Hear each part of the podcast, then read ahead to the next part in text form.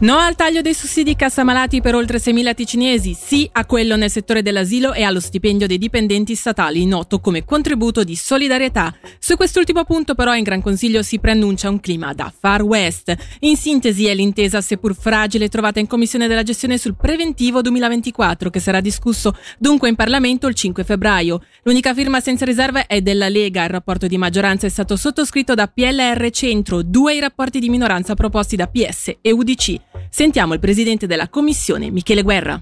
La politica dovrebbe rendere possibile ciò che è necessario. Era necessario dare un preventivo a questo cantone per non bloccarlo e così è stato fatto. Ognuno dei tre gruppi parlamentari che hanno sottoscritto il preventivo ha fatto dei passi indietro.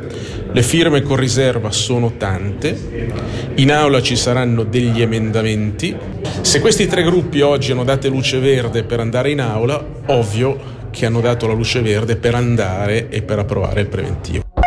Passiamo alla giudiziaria. Un 32enne cittadino eritreo domiciliato nel Mendrisiotto è stato arrestato per tentato omicidio e lesioni gravi a scapito di una 35enne eritrea residente a Chiasso che ha riportato ferite al capo. Sempre nel Mendrisiotto è finito in manetto un 41enne albanese residente in Italia che è stato fermato mentre cercava di entrare in Svizzera da Valico di Novazzano con oltre 100 grammi di cocaina e alcuni grammi di eroina. Dovrà rispondere di infrazione aggravata alla legge federale sugli stupefacenti.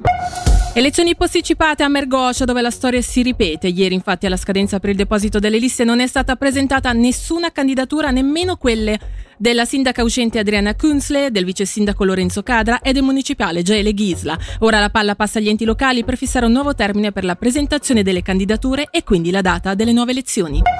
Arriva in questi giorni la fattura dell'imposta di circolazione 2024, la stessa potrà essere pagata entro il 15 marzo. L'imposta di circolazione delle automobili di quest'anno è stata calcolata in base alla nuova formula votata dal Gran Consiglio, lo ricordiamo, l'11 dicembre scorso. Il gettito stimato per il 2024 sarà di 80 milioni di franchi contro gli 81 milioni di franchi del 2023. Per il momento dalla redazione è tutto, il prossimo appuntamento con le news Radio Ticino saranno alle 18.